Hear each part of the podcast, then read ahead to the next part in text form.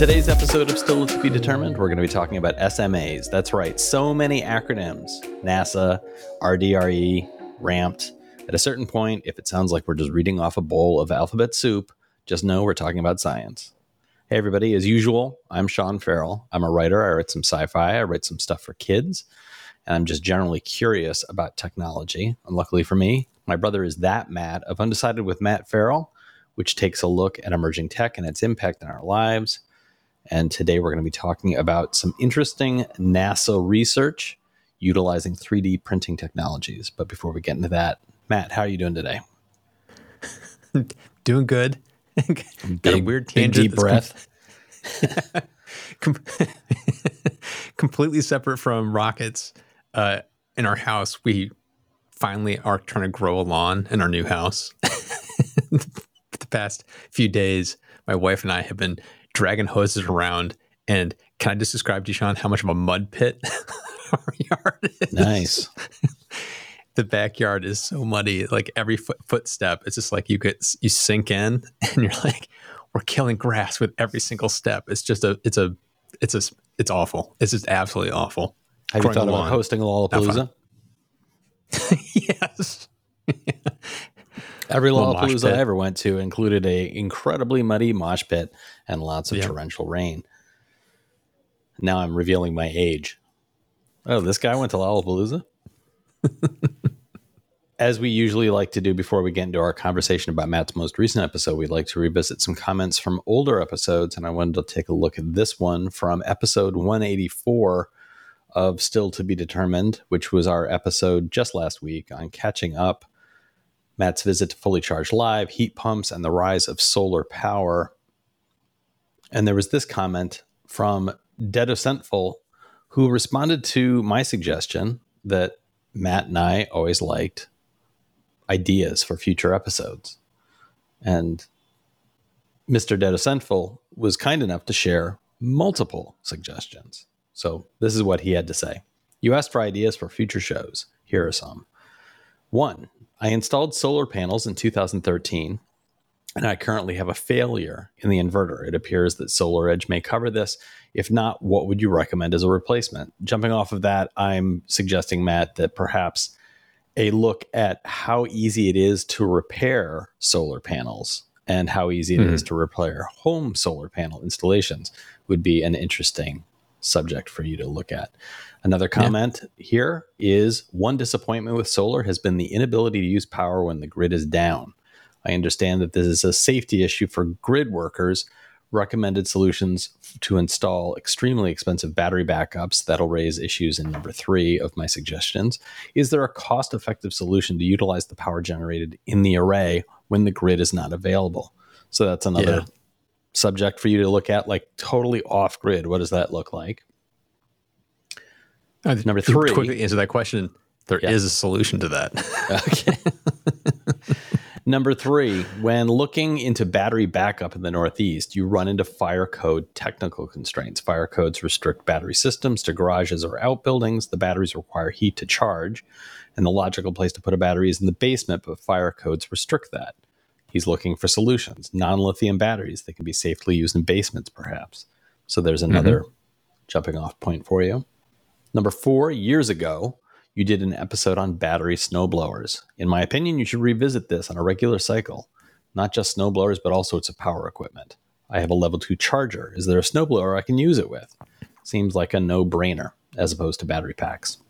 I love that one. Yeah, definitely. And then there's this final one, number five. I have a Chevy Volt approaching 100,000 miles, an ICE engine, perhaps 20% miles per gallon over 130 miles per gallon. With a little care, this car should be able to run over 250,000 miles. If I have to replace the battery, I'm SOL. Any suggestions? So I think using that as a jumping off point, I would suggest perhaps like older electric vehicle tech. How easy is it to repair? And what are the options for somebody who's looking into that? Yeah, he ends his comment with, I can give you five more ideas, but I'll call it quits. Thank you for such an in depth uh, list, Dead Ascentful, and I invite you to jump back in on this episode into the comments with your other five. And I invite everybody else to do the same. Do you have other subjects that you think Matt should take a look at and that he and I should discuss on future episodes? Let us know. And then jumping into Matt's most recent episode. This is his September 19th, 2023 episode Why NASA's new 3D printed rocket engine matters. And Matt, before we get into the meat and potatoes of the discussion, I'm wondering how did the discussion happen? You're talking to a gentleman who works at NASA. That doesn't just happen every day. So, do you want to walk us through what was the connection here? Did you understand you wanted to talk about this subject and reached out to somebody to do that? Or was somebody available? You just happened to have a, a bump in at a conference or something? How did this all come together? It came about because it's like I've been obsessed with additive manufacturing and 3D printing. And I was doing research into different aspects of it. One of the ones that bubbled up a while back was 3D printing rockets. And then the news earlier in this year came out about NASA's new engine that they were developing. And so it was on our backlog of uh, video ideas to do. And so we started doing outreach. And I've reached out to several different companies that are doing this kind of stuff for rockets. And one of the groups we reached out to was we reached out to NASA, just kind of a long shot of like, maybe they'd be willing to talk to us. And, and they actually were. So it was a, it was a lot of fun uh, being able to talk to Paul. And I don't know if you could pick up on it, but he seems genuinely giddy about this topic and i got giddy talking to him about this topic. But it was it was i was i just lucked out in the fact that they were willing to talk to me about it. Yeah the two of you were adults but you had the expressions of 10 year olds talking about star wars. It was at moments he was saying things that you could tell he was genuinely like this is so cool. And you were like oh my god that's so cool. And it was it was really uh, there were actually some comments that were along the lines of how endearing how how heartwarming yeah. to see this kind of discussion around technology i did want to bring up as like as we're talking about the appearance of the two of you do you want to talk a little bit about how often you look surprised there were often moments where he would say something and then there would be a cutaway in the video. But the moment before the cutaway took place, your expression would be one of, and then it would cut away. and I'm just curious, how much of the information that he was dropping were you genuinely like, that's amazing, that's incredible, I can't believe that? It was one of those. I, I knew some of what he was talking about, but I didn't know the extent.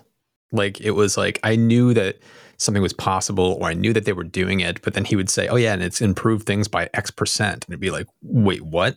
like I, yeah. I hadn't seen news that it was that big of a jump, or it was used that much, or it saved that much time. It's like there were aspects of the stuff that he was talking about that just completely I just was not prepared for, and so it was one of those. It was an eye-opening conversation for me.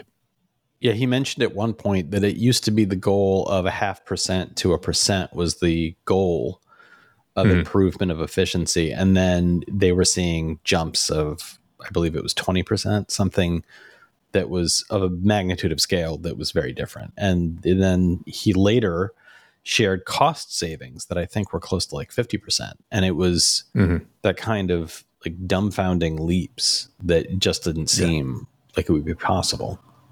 Yep. So your conversation uh, centered on their 3D printing, effectively the, the lab research going into 3D printing.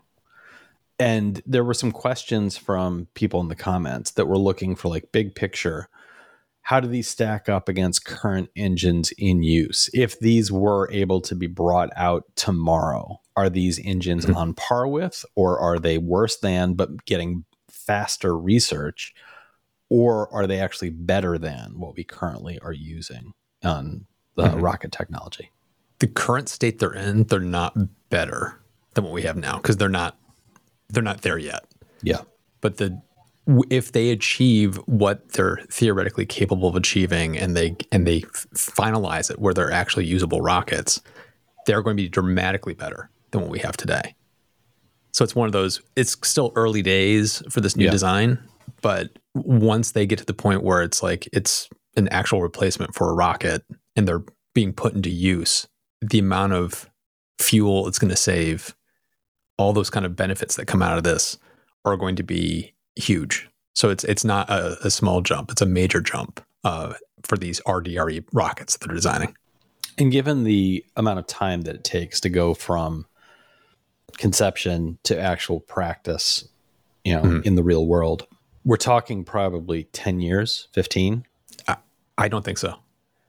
I mean, I if faster. you think about like the, uh, you know, I mean, this might be apples and oranges, but SpaceX um, is a good example of, I don't want to say like the Facebook motto of uh, run fast and break things, you know, move fast and break things, but it's one of mm-hmm. those SpaceX kind of operates in that mode. And the f- speed at which that they are designing new systems and getting them tested and rolled out is way faster than that 10 to 15 year time frame.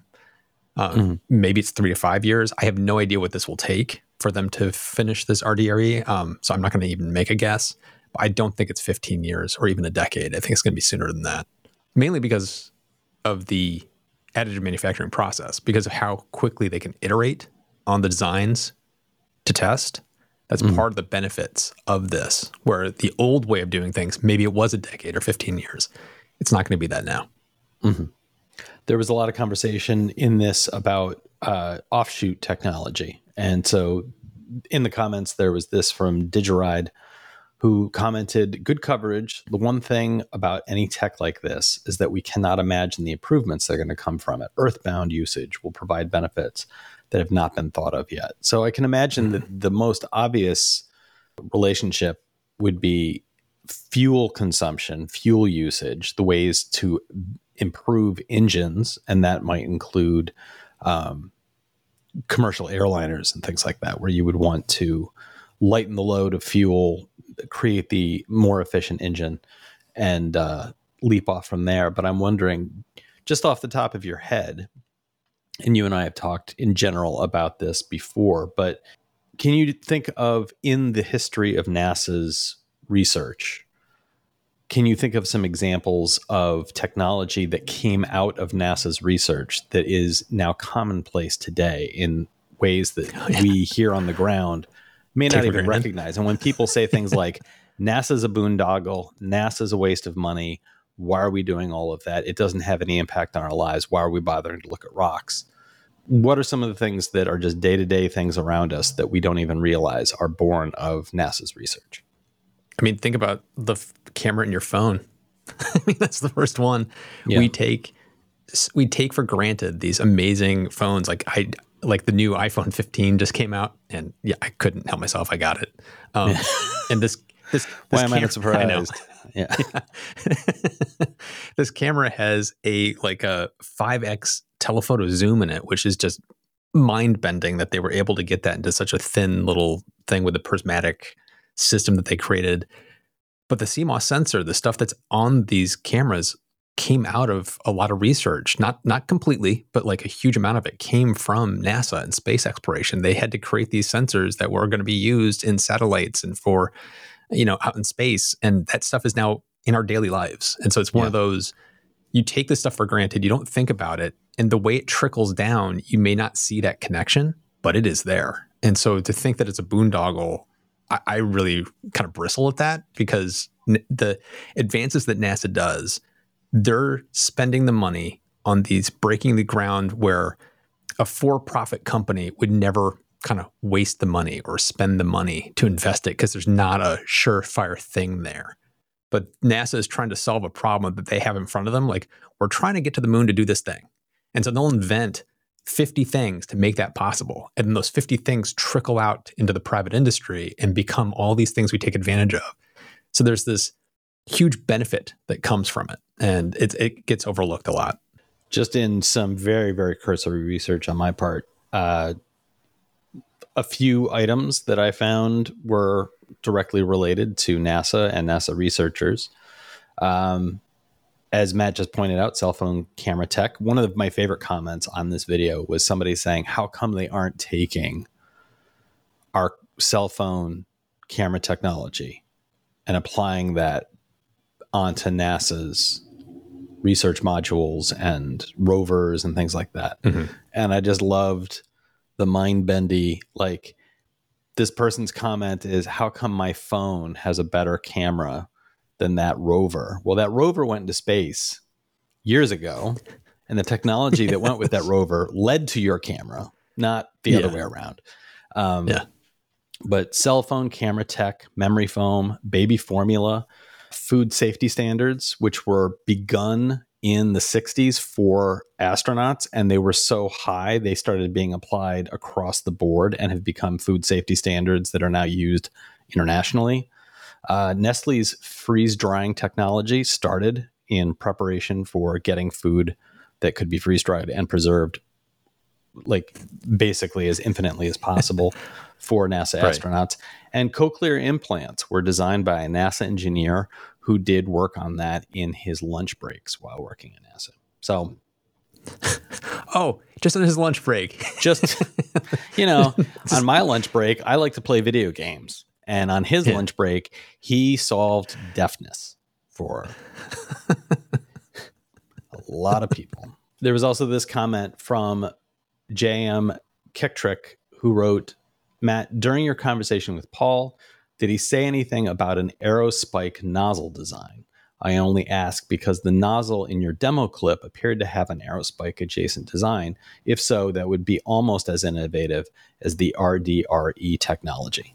The answer that question, no. And to, to kind of give you some insight into the conversation, there were some guidelines put in place for our talk. They weren't allowed to show me or send me any footage of the detailed aspect of the additive manufacturing process or like a cross section of what it looks like and all this kind of stuff. Because when you're talking about rocket designs, Yeah. that stuff could be used for nefarious purposes by other organizations around the world and they those are on lockdown and they do not share intimate details about the engine designs um, Yeah. so no that did not that specific aspect did not come up in our conversation Finally, there was this from Clark Weirda who raised the question about NASA's competition, writing, I'm surprised a discussion of 3D printed rocket engines does not mention Rocket Lab. I could be wrong, but I was under the impression that they've been launching 3D printed engines for a few years now. Do you want to talk a little bit about Rocket Lab? Are you aware of them? i am aware of them i'm not sure if they have been for uh, like 3d printing full rocket engines for several years i'll have to double check on that but there's another company that's doing it too called relativity space. They actually launched earlier in the year they launched um, one of their first 3d printed rockets. Um, and speaking of which i'm actually going to be going out to relativity space in about a month. I'm going down south to see um, a test firing of one of their new rockets. Um, so yeah there's there's there's companies private companies that are doing this right now that are printing aspects either the full rockets or portions of the rockets um, the engines themselves or just components of the engines um, that this is a common practice at this point this right now with all these different companies doing this It's really remarkable that we're still in the midst of a space race. We don't think of it in that way No. anymore, but we literally are. And just as a demonstration that Yeah. space exploration continues to be a real thing, in today's New York Times, there's an article. I invite people to go look for it or to look for other articles from other news sources if they don't have access to the Times. In the Times, it's the article A NASA spacecraft comes home with an asteroid gift for Earth. The seven year Osiris Rex mission ended on Sunday with the return of regolith from the asteroid Bennu, which might hold clues about the origins of life in our solar system. Bennu is a asteroid that is roughly as wide as the Empire State Building is tall, and this satellite went and hung out with the asteroid for a period of time, collecting material from it. That asteroid is currently millions of miles from Earth. Think about that. It's really Mhm. just remarkable. So, over a seven year period, this tiny spacecraft from Earth made it to an asteroid, hung out with it, and then returned. And the part of the craft that brought samples back landed by parachute in Utah. We have that ability to do all of that. It is really remarkable. It It's- is a stunning, incredible. stunning, yeah, stunning achievement. So, listeners, please jump into the comments. Let us know what you think about all of this uh, new development and what kinds of questions you have for Matt regarding his visit in the future to relativity space. Do you have anything you'd like to take with you'd ha- like to have him take with him in mind as far as questions, subjects to bring up, or things to look for while he's there. Let us know in the comments. Thank you so much, everybody, for dropping in and sharing your time with us. And don't forget to go back and visit Matt's main channel, Undecided with Matt Ferrell. And if you'd like to support the show, please consider reviewing us. Go back wherever you found this and leave a review. Don't forget to subscribe and don't forget to share it with your friends. And if you'd like to more directly support us, you can click the join button on YouTube or you can go to stilltbd.fm, click the become a supporter button there. Both of those ways allow you to throw coins at our heads.